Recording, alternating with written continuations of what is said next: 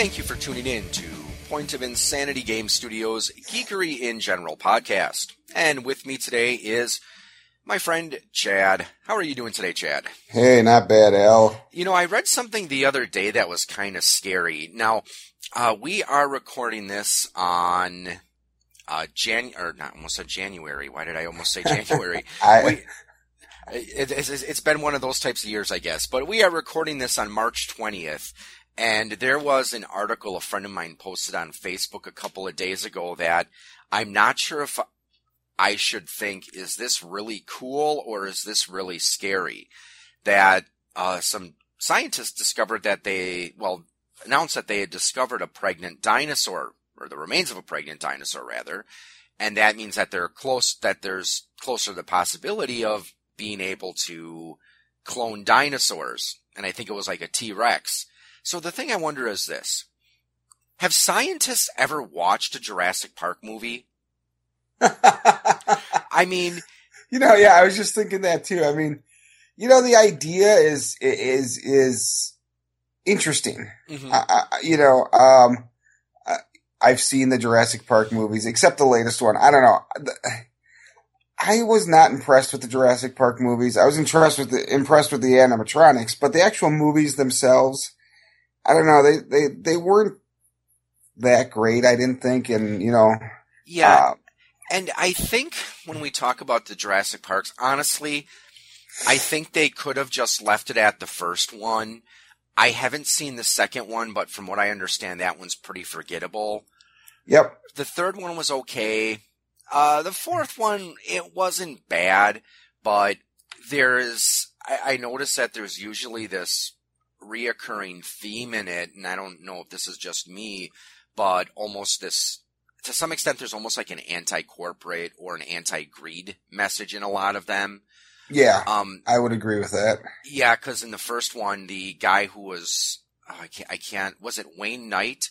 The guy who plays the, Oh, the security guard. Yes. the fat yeah the fat guy who was like stole the dinosaur embryos and you know a lot of it is like i mean i don't think john hammond in the first one he really came off as being greedy. It's like okay he's financed this way to let people see dinosaurs and it's almost like he thought he was doing this for you know for science. But have you seen jurassic world at all? I haven't because I was told if you like the first one, you'll love Jurassic World, and I went, eh, I didn't like the first one. See, in this, the last one does have a bit of a more, I would say, almost anti-corporate message in a way because in this one they've turned it. In case you're not familiar with the basic plot of it, they've turned Jurassic Park into uh, an island theme park where there are people visiting it. And they're always trying to make these bigger dinosaurs. And I suppose you could say there's kind of a don't mess with nature motif in it Mhm. because they end up creating this. I think they gave it some cliche name like Megasaurus, where it's bigger and badder than a T Rex, and it's smarter, and it can change colors too. And the reason, Wow, that sounds intelligent. yes, messing with super science, not a good idea. And it's like you almost wonder, it's like. Where was the scientist who saw it coming and is like, no, we shouldn't be doing this? Remember But- what happened here 15 years ago? Let's Exactly. maybe not do this. But yeah, the so they create this super dinosaur, and the they find out later in the movie it's because they were taking DNA from all these different types of things, and without really spoiling too much of the movie, you know, of course, it backfires on them.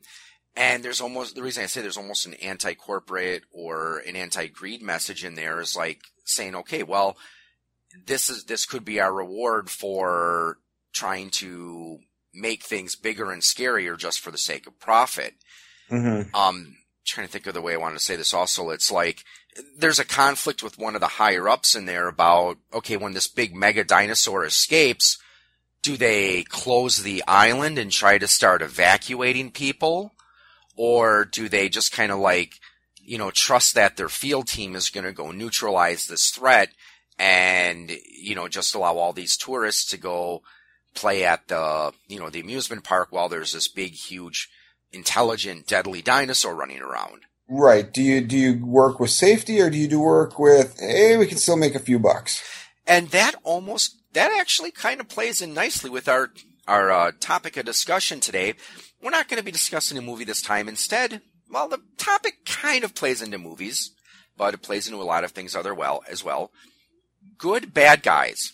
Do you think that's a contradiction in terms? No, I I think you've got to put a comma in there because you're looking at bad guys that you like, Exactly. or bad guys that are good for a story. Because just because a person's or a character is bad doesn't mean they don't have a use to a story. If you ask me. That is true. And I think that's one of the reasons I want to discuss this topic is I think it is possible to make a good guy, or I'm sorry, it, it's possible to make a bad guy that's really good. And when I say good, not a good guy, but a bad guy that's just a really, really good villain. Um, did you ever see the, cause I believe you, are you into pro wrestling or did you ever watch it or Oh follow it? yes. Oh yeah. because there was many many years ago there was the Bret Hart documentary Wrestling with Shadows. Did you ever see Okay. that? Or, I did not see that one. okay, but one of the things he was mentioning in there is that in professional wrestling, part of being a good guy is having a good bad guy to work with. Mhm. And he was talking about like one of his favorite, you know, villains to work with on, you know, in the ring was Mankind, you know, aka Mick Foley, aka Dude Love, uh, whatever, Cactus Jack, Cactus whatever Jack. whatever Yeah. name he was going by that month. Um, so I think that is kind of true, and it's not just when you're, you know, if you're writing a movie, but also one of the things we're going to talk about is role playing games. Mhm. And if, because when you're making a role playing game campaign, you know, you're in control. It's like you're the director, you're the screenwriter, you know, you're making these characters. So we're going to talk about some of our ideas for how you can uh, create. Well, hopefully you'll find it useful. How to create a good bad guy for a campaign. So the, before we start talking about villains, let's define what is a villain. How would you describe a villain?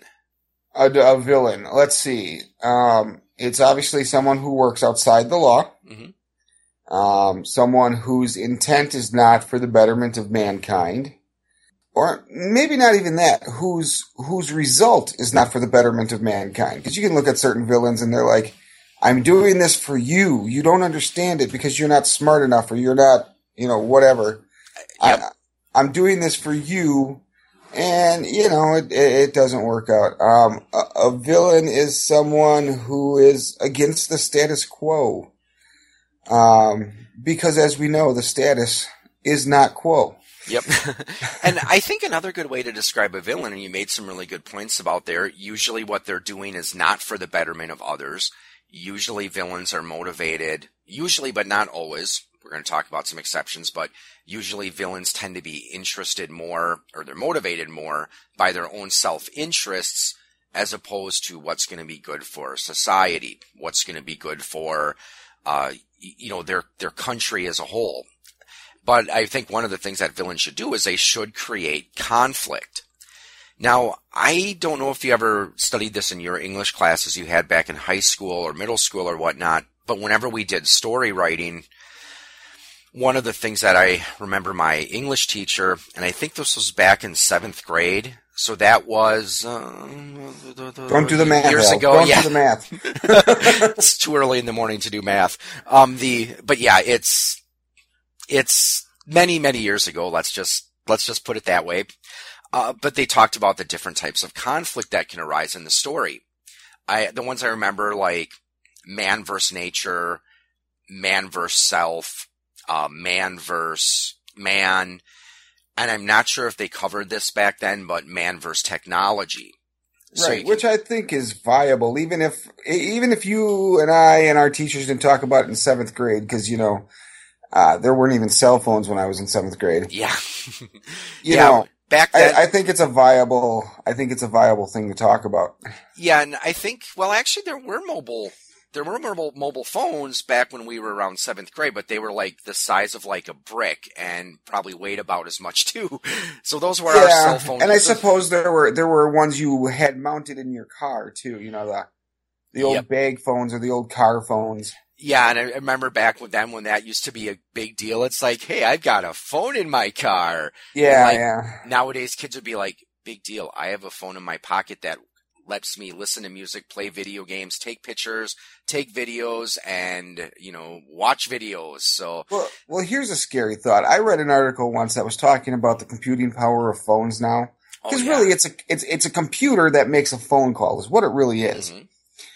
And the cell phone that you and I hold in our hand today has more computing power than the first computer that put the first men in space. Yep. And I, I know I've, uh, there's a meme that's gone around Facebook. It's like, you know, it, it said like, yeah, your smartphone has more computing power than the computers NASA had back in the 60s. They used it to put men on the moon. We use it to launch birds at pigs. Yeah, exactly.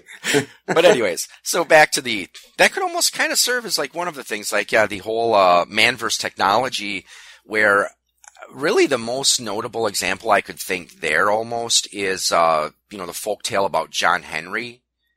Mm-hmm. You know where uh, you know of course he represents the you know the working man, and he's trying to compete against machines or automation. Right. But like man versus man is pretty self-explanatory. That's something we see a lot where it's like man versus another man. Uh, man versus nature, I think they usually, that's usually used if like you're in like a wilderness survival type situation. Right, right. Where nature is actually your antagonist. It's your villain because you've got, you know, storms or a drought that you might have to contend with. And I think they include wild animals as a part of that as well. Yeah, I would assume so. And then uh, man versus self, that type of conflict, I okay, I might be wrong on this, but I think it can represent either man physically challenging himself or even morally challenging himself. Like I believe, um, you've probably read some of the stuff by Joseph Conrad. Name like he, sounds familiar, but I'm not. I'm not putting two and two together here this Heart, morning. So, Heart of Darkness is one of his most famous stories. And, okay. Um, yeah. Um, he, and you know that would eventually serve as the influence for Apocalypse Now, which I, you've probably seen that movie, right? Uh yeah, years ago. Yep. And I know there was another one I remember reading in English class back in middle school, The Secret Sharer. And one of the things I remember my teacher mentioning is that a lot of times in, and this is common in Conrad's works, is he often does have man, his characters deal with various, uh, you know, men- not really mental issues, but ethical issues. Mm-hmm. And a lot of times they're tested for their fidelity, their loyalty. So those are just some of the types of conflicts that, I don't know, maybe that some of you out there might remember learning about that back in your history class, not history, uh, too early in the morning. um, some of you might remember from your English or literature classes. But let's go back to talking about villains and again, the villains are usually they they create conflict in a story because what fun is a story if there's no conflict if everything is just happening perfectly? Right, yeah. If if everything you do turns out the way you want it to, uh, it's a pretty boring story. Exactly. So there's now, of course, there's a lot of different types of villains. Uh, there's just a few main ones that we were thinking about before we uh, started recording today as we don't really have a formal outline for this episode, so we're just going to be That's kind right. of. Yep, we're going to be shooting from the hip. Yep, going off the cuff. So, one of the first types of villains that usually comes to mind for me is the scum of the earth villain, and this is usually the villain who has no higher purpose other than his own self interests. Like this would be someone like the mugger who wants to take your money so he can use it to go buy drugs or stolen goods or, or whatever. Right. So usually with this type of villain, and the reason we want to talk about types of villains is when we go on to our section where we're going to talk about making a villain for a role playing game. It's helpful to keep these points in mind because different villains have different types of functions in the campaign. Right. Absolutely. So, so when we talk about the scum of the earth villain, again, this is the one where no morally redeeming qualities whatsoever. Are there any villains that you can think that kind of fit that mold? Ooh, scum of the earth, huh? You know, the one that pops into my head, and, and I'm not sure if he falls into this or not, but the Joker. Hmm. I can see that. Because he really has no moral compass that makes him decide why he's going to do what he does. He does it simply for the act of chaos. That is true because what I know about Joker from uh, the Justice League cartoons I've seen him in, that's pretty much what he does. It's like there's a two-parter where uh, he, uh, like Harlequin, you know, Har- I guess he has like kind of an abusive relationship with her where he more Yeah, with- controls her. Yeah, with Harley Quinn. Yeah, and I think I think that's probably the best example of a scum of the earth type villain is yeah, he at least the media I'm familiar with him, he doesn't really have any higher purpose. He just likes to create chaos and disorder. Right. And ha- have you seen the new series of Batman movies? Uh the ones with uh like Christian Bale. I've seen a couple of them. Yes. I've seen part of Batman Begins and I've seen part of the one with Heath Ledger in it. Okay, with Heath Ledger's bat or uh yeah, his Batman. Joker. No, his his Joker. He um at one point just to kind of to show you this, he uh he holds up this group of of villains for all this money, right? He steals all this money from them. What does he do with it? Does he does he use it to, you know, expand his empire or anything like that? No, he puts it in a warehouse and sets the whole on fire just because well, it doesn't matter, you know. Yeah, and um, I, there was another thing I remember from early on in the movie where they were trying to uh, break into that bank, where it was like the uh, he was like betraying his teammates left and right, and basically killed everyone he was breaking into this bank with. Yeah, it started out with five guys, and the only guy that walks out is the Joker. You Yep. know, And so yeah, I think he's definitely very good. And uh, this is a topic I want to do on its own someday. Is just the evolution of the Joker, where because I was talking about this with my friend Dawn, and longtime listeners remember that Dawn has been on my show a few times, and uh, she's a big comic book fan. So we've talked about comic book related topics, and that's what I think she was the one who said that. Yeah, Joker does kind of evolve with the times, and a lot of times the Joker that we see in the various media usually reflects what's going on in the comics, which is why the, you know, like the, was it Caesar Ramirez, the one who played, oh, or Caesar 60s. Romez?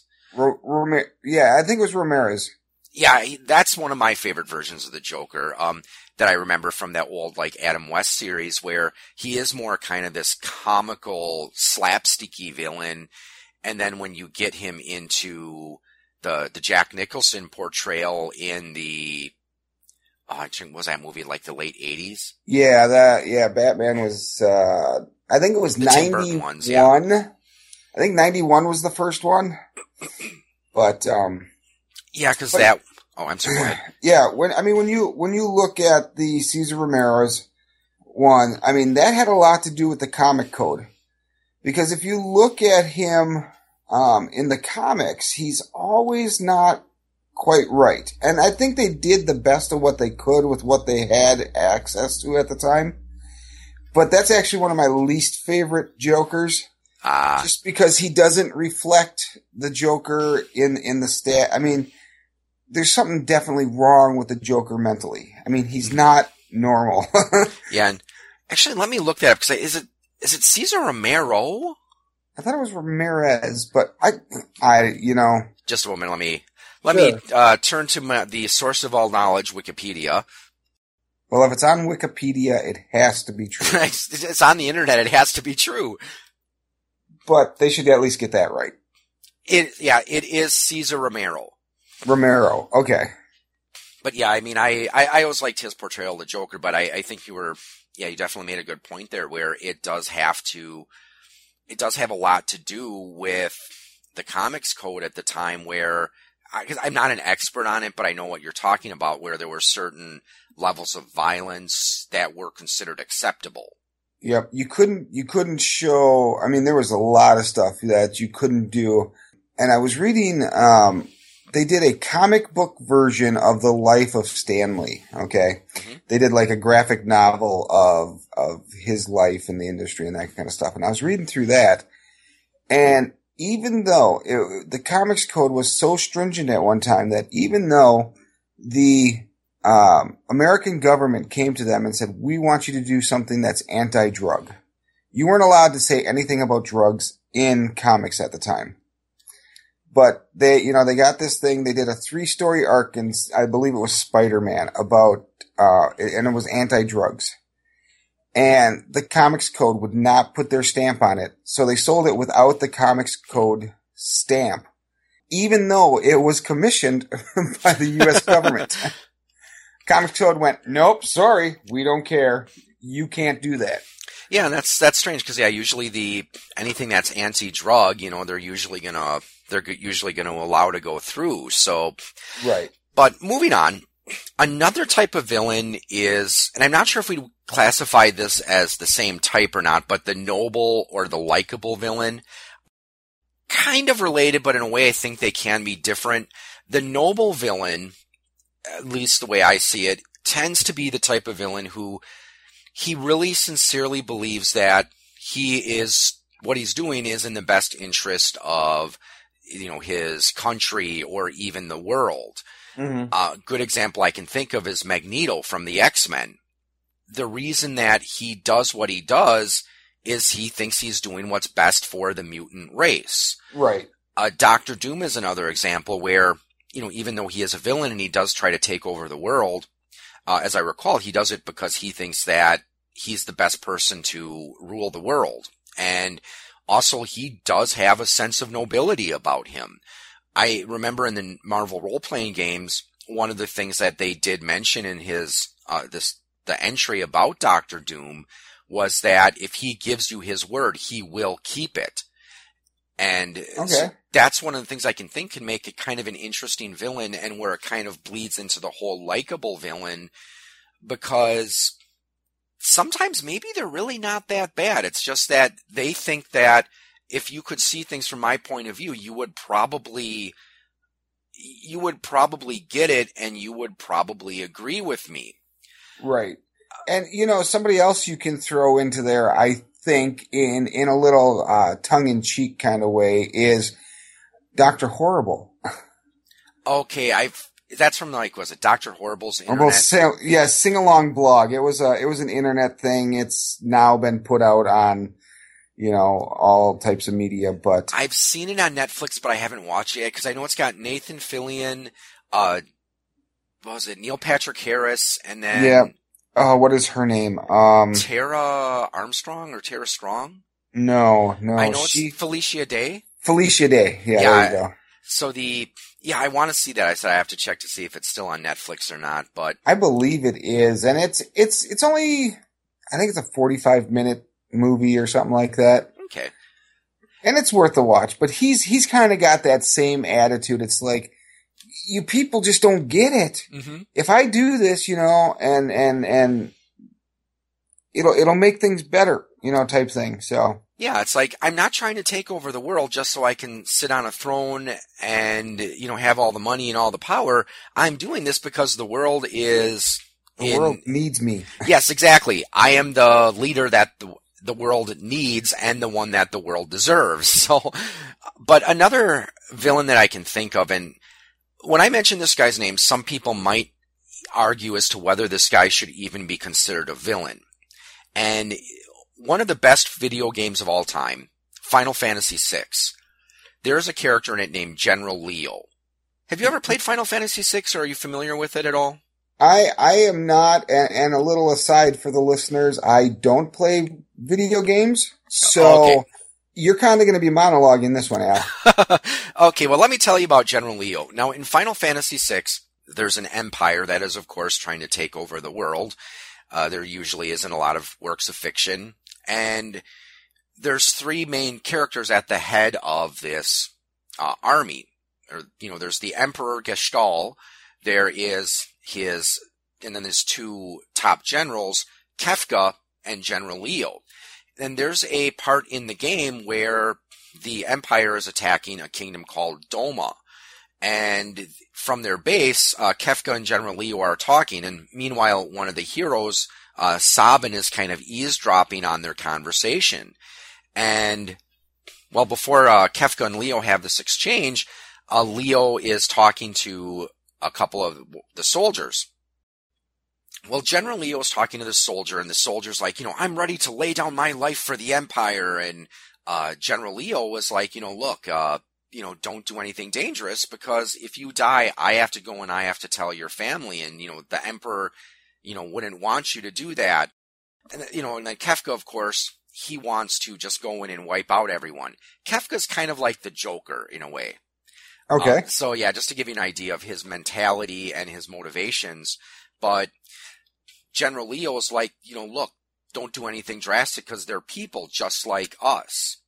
And when Sabin hears this conversation, he's like, General Leo, if he wasn't my enemy, he'd be my friend. And later on in the in in the story, he does. You know, again, you you come to see him as being this villain who's he's a hero on the wrong side of the story, I guess you could say, because Okay. even though he is this villain, even though he is this general in this this villainous empire, he is actually a very noble, honorable person. Unfortunately, he turns on the empire too late, and he ends up getting killed. Uh, spoiler alert for a game that's over 20 years old. But anyways, so I, I think he's an example of, you know, that noble or likable villain where he's the hero on the wrong side of the conflict. hmm hmm So another type of villain, and this is another one of those categories where I think some people might argue as to whether this truly is considered a villain or not. But you mentioned the vigilante or anti-hero when we were discussing what we were going to say. Right. Yeah. I mean, I think if you look at a vigilante hero, if you look at, um, uh, of course, you know, it's me. So the first one that comes to mind is Batman. Batman could easily be classified a villain. And in, in several of the comic books I've read, they kind of look at him as a villain, you know, because he, yes, he's always for the betterment of mankind or the betterment of Gotham City or, you know, something like that. But he's the ways he goes about doing things. I mean, um, just off the top of my head, you know, breaking and entering, uh, you know, vandalism, blowing stuff up, uh, you know, and we kind of talked about that in another podcast too, about how, you know, how much damage the superheroes Yes, do and that kind of stuff. but, you know, just, just looking at it from a strictly law abiding side of good versus evil, you can easily take those vigilantes, um, Batman. Uh, another good one would be Punisher. Yep, exactly. Um, you know, these guys, though they're doing good, you know, they're kind of not.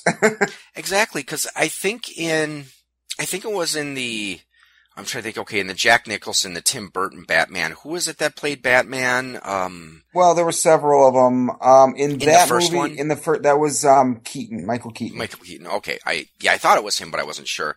But yeah, the because I think in that one they actually were people who were kind of afraid of Batman, and Oh, yeah. I'm not sure how much they did this in the comics, but where you know I'm sure that it has been addressed where it's like, okay, are we going to allow this uh, person to you know do this because he even though he is busting criminals for starters, he is operating outside of the law, and you'll see there's Right. a lot of superheroes that do that, like Spider-Man.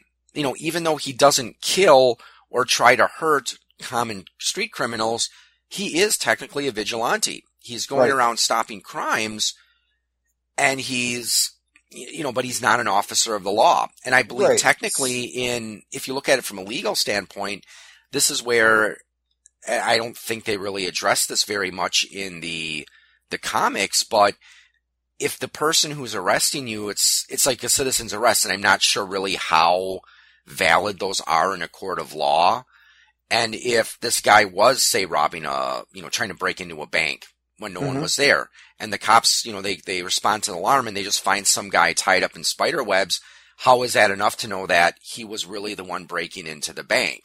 Now, I Right. suppose there might be security footage, but maybe we're getting off topic there. but I think, yeah, you are true where some people don't necessarily consider some of these superheroes who work outside of the law to be heroes. They see them as another type of villain, a vigilante or an anti-hero. Right. You know, anybody that, any hero, which this is going to cover a lot of superheroes that are not members of law enforcement, are technically vigilantes. That's true, because And vigilantes are technically, um, against the law. Being a vigilante is not a good thing. If if all of a sudden I started going out and beating up, you know, street thugs in Wausau, I'm going to go to jail. exactly. Unfortunately, life's not like yeah, no, life's not like the comic books. I mean, if I know that there's a neighbor down the street from me who's you know selling crack and running a brothel out of his house, if I go in there and shoot him and set his house on fire, guess who's probably going to go to life, prison for the rest of his life? exactly. Me. Yep. Yep. You know, so that's where I think there's a good conflict there with heroes because yeah, heroes can be considered villains in some cases. Mm-hmm. Now, another type which I think this is a little bit more limited, and that's the ally as the villain. One example I can think of, and I, we were talking a little bit about this before we were recording, another Final Fantasy game, Final Fantasy IV. All right. Or, so this is 24 years old. uh, actually, I'm trying to think when it came out. It may have been, yeah, it's it's old, but anyways, uh, in Final Fantasy IV, you start out as a character named Cecil, and he is going on a, a mission for his king, and he is accompanied by his a character named Kain, and Kain is been you know they've been best friends for many years. Okay. Well, anyways, their mission is they have to deliver a package to the village of Mist, which is home to summoners, you know, people who can summon monsters and they don't know what's in the package, but when they take it to the the village, it opens up by itself and it releases a bunch of monsters that kill a lot of the people in the village. And then there's this one there's this one girl remaining named Rydia. And uh, Kain thinks that they have to kill Rydia because she is a summoner.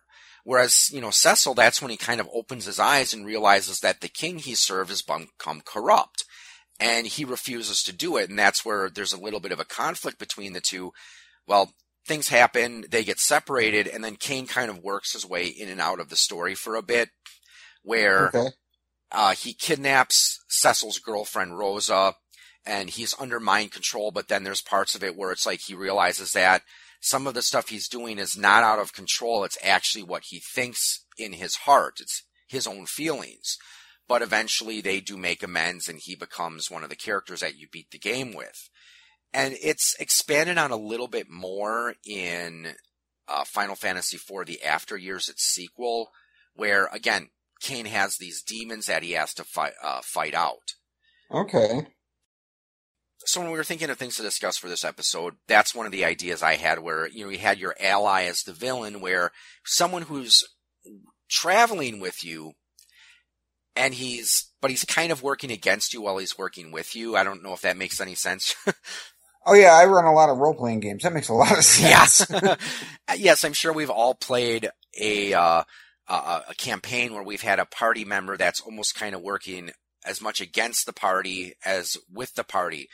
And if you're listening to this, hi James. Okay, that's that's an in joke between me and my friend James, who's helped me with a few podcasts. But anyways, so uh, we've talked about some of the different types of villains and what makes a villain a villain. What are some villains from works of fiction that you either really, really like or really, really don't like? I, I really, really like the Joker. He has always been one of my favorite bad guys.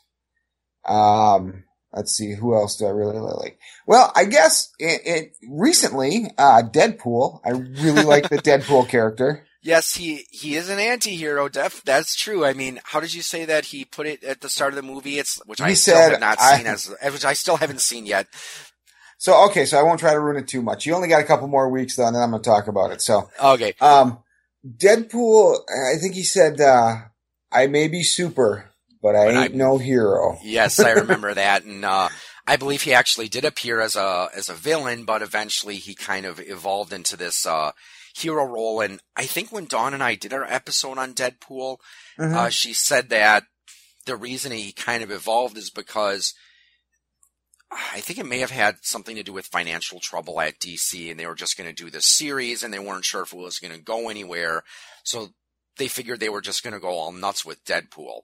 And eventually it ended up working. And of course, Deadpool ended up becoming one of their more popular characters. I could be wrong on that. I'd have to go back and listen to that episode. But anyways, Okay. to move on. So yeah, I'd have to say that Doctor Doom has always been one of my favorite villains because Okay. yeah, even though he's trying to take over the world, he does have a sense of nobility about him.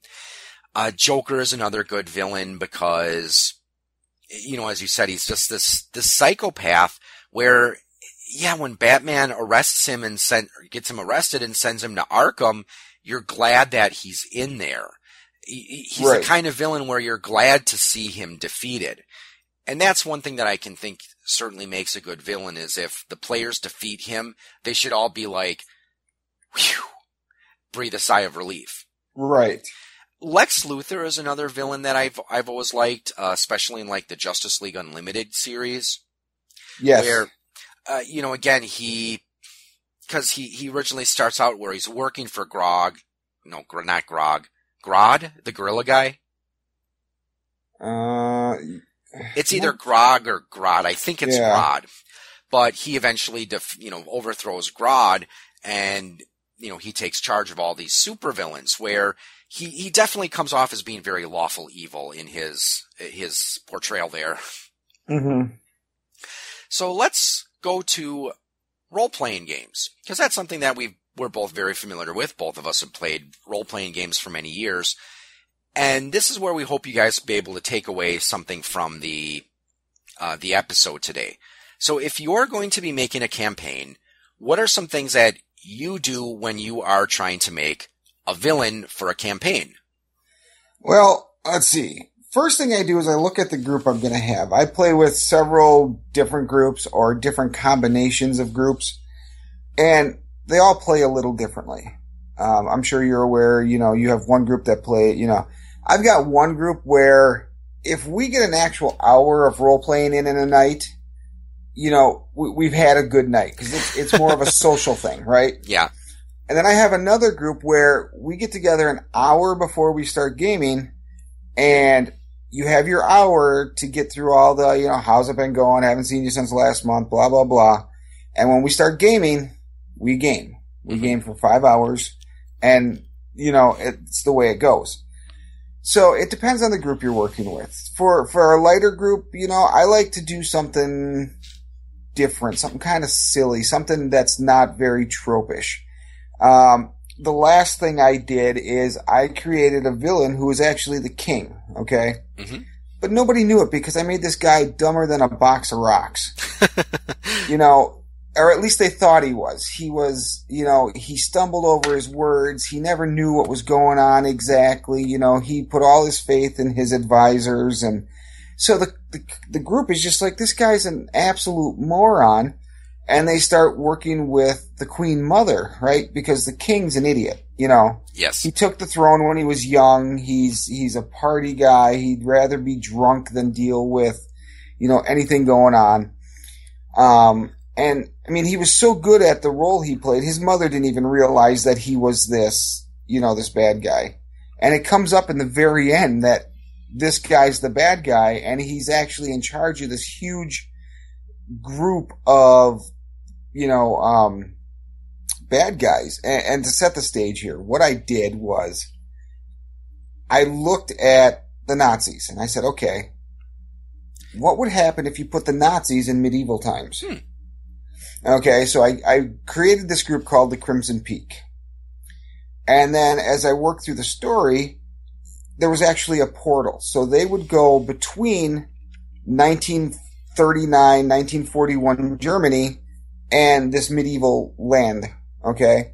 And they were like an offshoot of the Nazis. They dressed like, like the, um, you know, the, the, The tan SS would outfit. and- No, not the SS, okay, but like the tan, you know, the tan outfits with the little brimmed hats and the swastika armband. But instead of using a swastika, they used this red mountain. okay, So, you know, everybody got this feel like, okay, so he's, he's doing this whole, you know, World War II thing, but set in medieval times. And when I threw them into the room where there's this portal and they hear this, you know, and I had, um, I had found some clips of Hitler doing his, his talks in, in Nuremberg and stuff, you know, with the cheering in the back and stuff. And I, and I threw that on and I'm not one that uses sound a whole lot, but I figured it, it, it, it increased its value here. You know, and it was just one of these things. And this king was actually in charge of the Crimson Peak in this world, you know, so he was like interacting with Hitler and, you know, it was just, it was, it was kind of messed up, but they didn't see it coming. Mm-hmm. And that's, and that's the big thing is I want my bad guys to be somebody that can walk into the group, interact with them, and they have no clue until it's either too late or it's, it's such a shocking revelation that it's like, you did it again. yeah. Cause I, I think, yeah, definitely when you look at large organizations, and again, you mentioned the Nazis, that mm-hmm. can actually be a very good uh, model for how villains could act in a role playing game. And right. I mean, for me, it's like when I'm creating a villain for a role playing game campaign I'm writing, I try to, I usually like to try to have several major villains. Uh, I guess you could say kind of like different bosses in video games. Because, okay. And it is going to really depend on what I want that villain to be like and how I want them to interact with the party. Sometimes I do want to make a villain who's just so morally bankrupt that there's no way this person could be redeemed. But sometimes it is nice to throw a General Leo type villain in there where, yeah, he's a villain. He's trying to defeat you, but he's not malicious about it. You know, he's only, it's nothing personal. He's just trying to defeat you because that's his job. Right. Where if, if you go and walk away, he's going to leave you alone. Right. And he, the kind of villain where sometimes you think that if you could talk to that person and reach out to him, you might be able to turn that villain to your side. And, uh, just another villain that I, I maybe should mentioned before, but in the Transformers Prime cartoon, mm-hmm. um, there is one character in that one called Dreadwing, who even though he's a Decepticon and he's working against the Autobots, he is noble at and honorable at heart, and Optimus Prime does think that it is possible to eventually get him to turn away from the Decepticons and join the Autobots. Oh, okay. Uh, not gonna spoil the, not gonna spoil it. Doesn't quite work that way. Um, unfortunately, Dreadwing does end up dying a noble death though. But anyways, to carry on. So, I like it though when I can make a villain where they're complex. They're motivated by something other than just, you know, mere money or personal gain. So if you ever do any uh, role-playing game campaigns based on the Marvel universe, that's where Doctor Doom is always a really good villain to work with. Uh, like one campaign I did with uh, Marvel superheroes, I had Doctor Doom as the final enemy, and I borrowed some ideas from the Marvel Ultimate Alliance game. Okay. Um, the plot of this is well, this is actually something I developed later into the campaign, but I made the players go through the uh, Ragnarok and Roll adventure, and there's another one following up. Uh, I, I don't remember. It's like uh, what it was called, but you had to basically free Galactus. You had to rescue Galactus. And okay. because the, see what happened is, uh, the, the players had to go into the future and they had to go to a, a Days of Future Past type scenario where mutants were being hunted.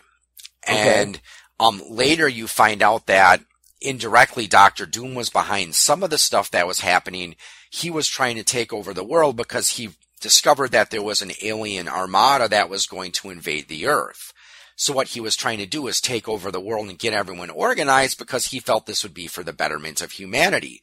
And eventually when they do go into this alternate universe or this alternate future where they do have to confront Doctor Doom, who has achieved almost godlike powers by now, um, you know, that's one of the things so he has achieved total complete order. Just with there's no free will. That's the problem. Right.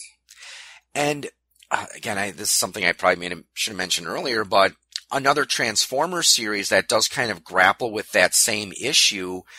Uh, did now did you ever watch many of the Transformers cartoons beyond the the G original G one? No, no, I didn't. Okay, because after the G one series that we're familiar with came Beast Wars, and then after Beast Wars, there came a series called Beast Machines And this takes place like well after the, you know, the end of the Autobot Decepticon war.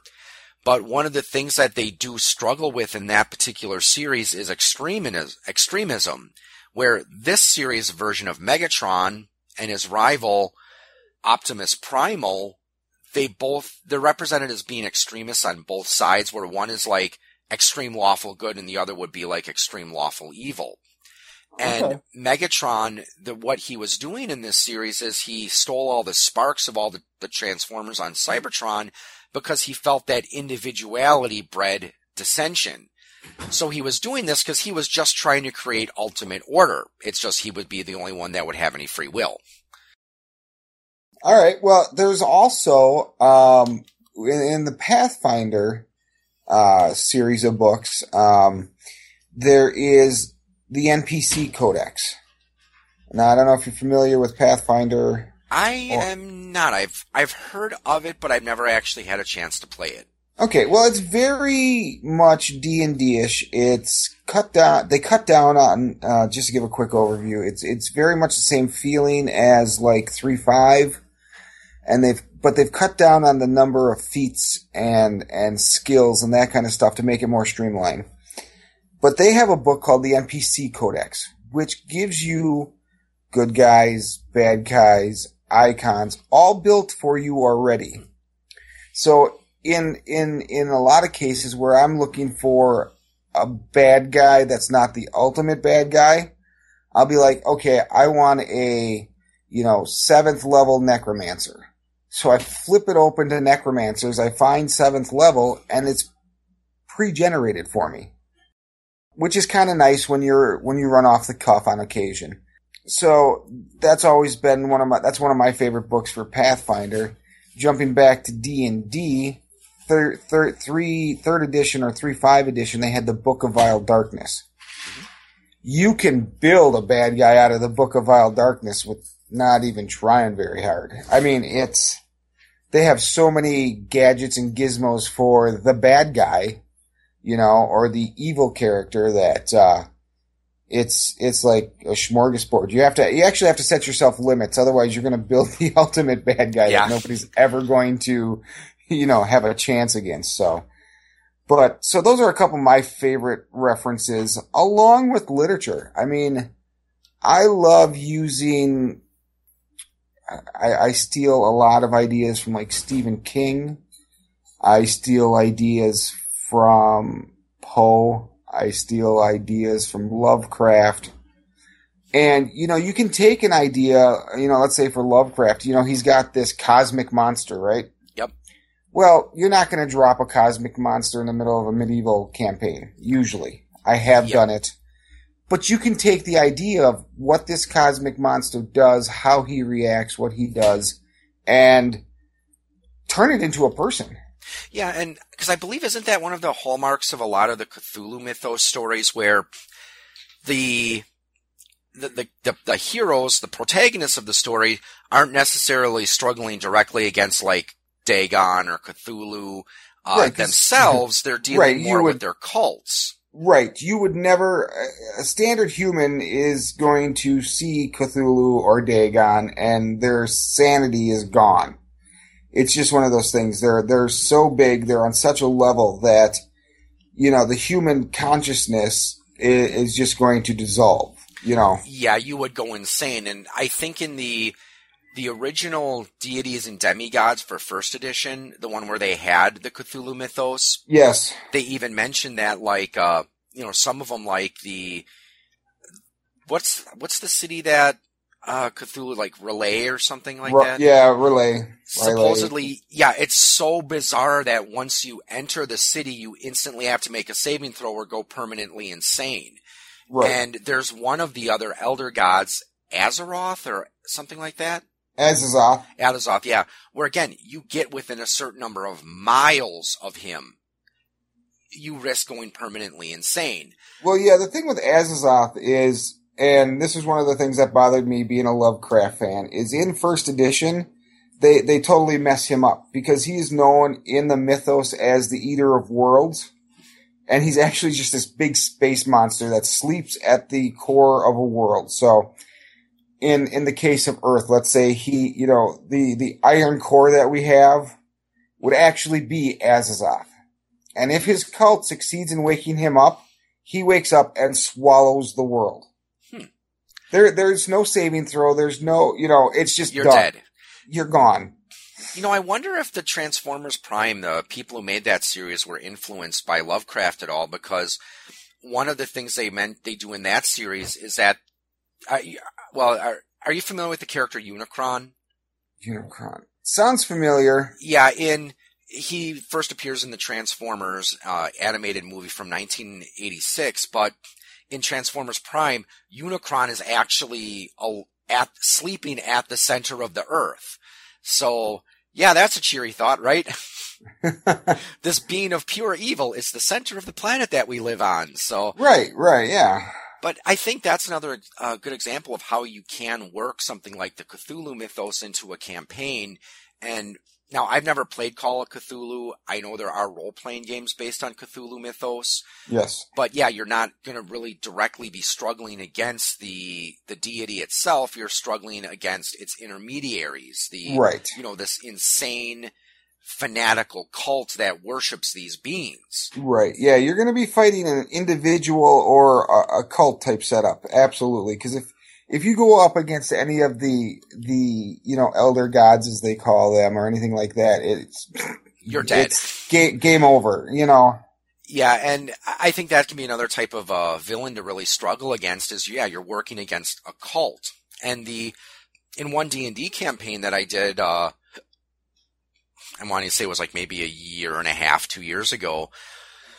Um, the the PCs were struggling against the cult of this treant that was that went evil and was trying to become a god, which would have required him to basically turn a large section of the world into an infertile desert.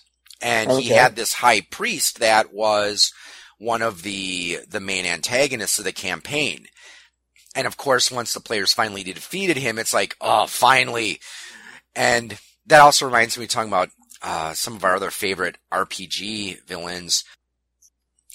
In one campaign that I was in a long, long time ago, this would have been like f- over 15 years. I no, maybe about 12 years ago. Well, anyways, there was one of our main antagonists was essentially a multi-classed fighter psionic. Okay. So not only could he fight, he also had lots of psionic abilities to back it up. So when we finally killed him, it was so therapeutic. So that's one thing that I always think makes a good or memorable RPG villain is when you kill him, you're like, finally, it's over. Yeah, yeah. Um, you know, another another one that I've employed over the years is whispers and rumors. Oh yeah, those There's not there's there's not really a bad guy. you know, it's it's all a matter of perception. So you hear I mean, it's kind of like the uh Lord of the Rings, you know, you hear about rumors in the east and this that and the next thing and you follow these rumors and there's really nothing to them. And now in Lord of the Rings obviously there was there was Yeah. a big red eye on top of a tower. But you know, I have employed that for long-term campaigns. yeah, you know, and- eventually you build that bad guy, but for the start of it, it's just rumors and it's you you let the paranoia of the people sitting at the table create your bad guy. Right, and rumors can always be a powerful force. And I remember a lot of the older D and D modules. Sometimes they did have rumor charts, but yeah, there was this post picture on Facebook that's been around the D and D uh, circles for a while. Let the players write ninety percent of the campaign with their paranoid conjecture. Yeah, exactly. And it's you know, I don't know how well uh, how much you employ that in your in your role playing, but I I do a lot. Um just a quick synopsis of how I write role playing games. I have I use arcs, okay? Yep. So I have this huge arc, okay? This is where I want the campaign to start. This is how it's going to end. Big arc. And now underneath there, I have all these little golden arches of, you know, plot points. And that's how I put together a game. It's, it's not, I don't sit down and write it out. Um, you know, I'm not the, I'm not the, the most coherent writer in the world or talker sometimes, but so I do these plot points and then I let the gamers kind of decide how they're going to get to those points. Yeah, I tend to do that a lot too, where it's like I think, okay, this is what I want to happen at this part. Here's what I want to happen at here. Where again, I have those plot points, and I, I usually wing it a lot when I when I when I'm running games. Yep. Oh, absolutely. You but have yeah, to. that, yeah, that that's a that's a that's an entirely different topic of game mastering on the fly, and that's one that I hope to cover in a future episode. But yeah, it's I mean, one thing that can actually be helpful is if you do if you are trying to game master on the fly, create some villains that you want them to fight. And then just as the needs of the campaign arise, that's where you would put them into different situations. Yep. Yeah, and I'd have one thing I don't know if I'm the only one that views that has this view or not, but have you seen a lot of the pre-made D&D modules and I'm talking more about the old ones like the basic first and second edition ones? Yeah, I've seen them. I don't use them. I am not. I, I don't run canned adventures. I never really have. I've tried it. I'm bad at it. Yeah, and the thing is, I do like the canned adventures, but the only real problem I have with a lot of them that I, the least that I've seen, maybe I just haven't found the right ones, but usually the main villain in that one, they don't flesh out their motivations as well as they could have. It's like, okay, here is an adventure where there's, you know, there's a, an insane wizard who lives at the top of a tower, or there's this horrible, powerful undead creature at the deepest level of a dungeon.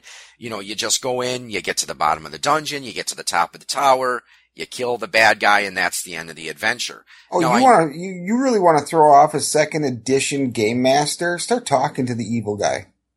Just start hmm. talking to him, and they just kind of look at you blankly, like, "What are You're you supposed doing?" to kill him. You're not supposed to be negotiating. Right. And you know, the thing of it is, and, and my personal opinion, the way, the reason they were written this way is we've got to remember where our hobby came from. Our hobby of role playing came from tabletop wargaming. Exactly. Where when you are trying to reenact one of the, you know, like an ancient Roman battle, They're not talking. yeah, they're fighting. They're they're not there to negotiate. They're there to flex their military muscle and kick the other guy's butt. Exactly. So yeah, I think, but yeah, to, to draw it back there, yeah, I think that's the main thing that, if anything, thing should, if you should try to take away anything from this discussion, you know, a, a really good memorable memorable villain should have motivations beyond just mere power or self interest. Which is why I like villains like Doctor Doom and uh, you know, Lex Luthor, where, yeah, they're trying to conquer the world, but, you know, they're not necessarily doing it just for their own power. They're doing it because they think that they can bring order and ultimately peace to the world. Yep. I mean, uh, Two Face is another good one. So, um, yeah, because he's kind of that whole tragic hero in a way. Because as I recall, uh, I I remember him from the Batman movie with Heath Ledger. I'm not sure how it is in the main comic universe, but yeah, he was actually a you know a prominent uh, law lawyer or attorney. yeah, he was, he was actually, um, well, it depends on which one you're looking at, but he was actually, he was the mayor. If you remember the old 90 movies, it was Okay. Harvey Dent. okay. Harvey Dent was the mayor, or the, or not mayor, what was he up for? Police chief? I, I Or forget, but he was district running for attorney or- district attorney, that was it. He was running to be district attorney and, and was elected as district attorney in that first Batman movie. And, well, this was one thing that always blew my mind too, because it was, he was a black guy, right? yeah. And then in the third movie, when Two Face shows up, you know, after Harvey Dent's been, you know, done with the acid and the whole thing, not not only is he uh, a bad guy now, you know, with this split morality, he he's also white. Yeah, they went from uh, Billy Lee Williams, I think, to So Tommy, Lee, Tommy Jones. Lee Jones. Yep. Well, hey, both of them though still had that three part name with uh, you know, Lee in the middle. So Well, maybe no, that it was it. Billy. Billy, no, Billy Dee Williams. I thought it was okay. Not. oh yeah, Lee. Billy Dee Williams. Yeah, he was. Same guy uh, who did Lando Calrissian. Yep, yep. And it, it's just funny because, you know, I'm like, how do you miss that plot point? How drunk was the guy who was, you know, Yeah, um, casting that?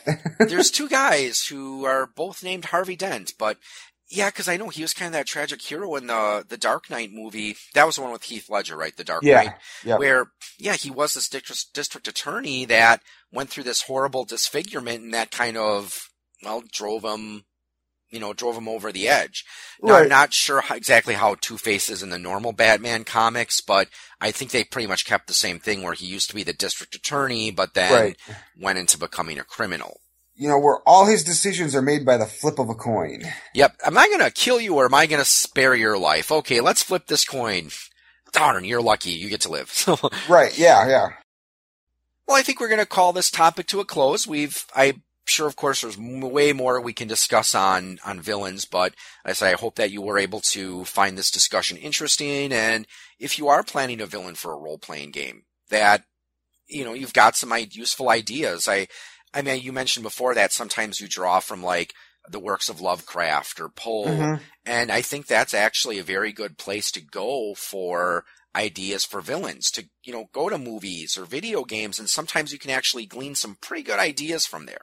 Yeah, yeah. I mean, it's a base. You know, I, I don't. It's not like I'm sitting there ripping out, you know, blocks of text from Yeah. from anybody, but it gives you an idea. You know, it gets you in the right mindset for for the villain. You know, and yeah, I mean, I mean, this topic we could probably go on for another hour, but yeah, we've already been Nobody wants to listen to while, so- yeah, we did. I hope the audience thinks that you know the stuff I talk about in my show, and not just me, but of course my guests, and you know I hope that you do find the stuff we talk about interesting and not just wasting your time for an hour or so. Or, but I, anyways, yeah, we're gonna draw this topic to a close, and I'd like to thank you all for listening, and of course, Chad, thank you for joining me today as we discussed the topic of good bad guys and just villains in general. And Chad, I believe you actually have a blog that you've started a while ago. I do. Um, and it's actually not geek related in any way. um, I have been on a personal journey the last year to get in shape, find, you know, what works for me.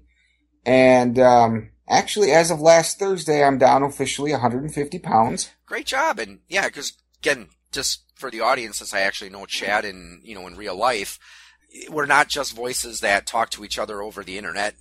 At least I don't think we're just voices, are we? I guess we'll never know. Yeah, but yes, and again, that's one thing I will say since I know Chad in real life. You know, you've done a really awesome job over the last year or so. But anyways, your blog. Yeah, it's called Nut Up or Shut Up. um, which actually was a name one of the other writers on there uh, came up with. And basically, we what we try to do is we like to. It, it's a motivational blog, is what it is. We will talk a little bit about exercise and diet and that kind of stuff, but really, it's just somewhere to go to read and get ideas. Um, you know, we try to update three days a week. Uh, there's three of us that write, so we try to update Monday, Wednesday, Friday. Um, sometimes there's extras, sometimes one's missed, but you know, it's been around for a while. Um, you can find it at, uh, N-U-O-S-U Um, otherwise you can just search for it for, uh, Nut Up or Shut Up, uh, blog. Um, and you know, we're, we're in that beginning stage. We're looking for followers. We're looking for readers. We've got readers. There's obviously people that read because of the, the traffic that we're getting, but, um, as of right now, we don't have any followers, so we'd like those. So yeah, I'll check that out because I know I've I've read like a one or two of them, so I'm I'm gonna try to take a look at some more of them. But and I think it is good because uh, this is a stereotype, of course, but you know a lot of people think okay, geeks we're all just you know out of shape nerds. So it is good that you know you're doing that. And like I said, I know you've done a really great job with uh, you know your weight loss and fitness goals over the last uh, year or so. right, yeah. All right. Well, thanks again for listening. So again, check out Chad's blog if you can, uh, Nut Up or Shut Up. And also, of course, you can find me at poigamestudio.com. Uh, check out Point of Insanity Game Studio on Facebook. Of course, you can listen to the podcast on iTunes or through Podbeans. And if you are in the mood for watching video game uh, stuff, go to Point of Insanity Game Studio on YouTube.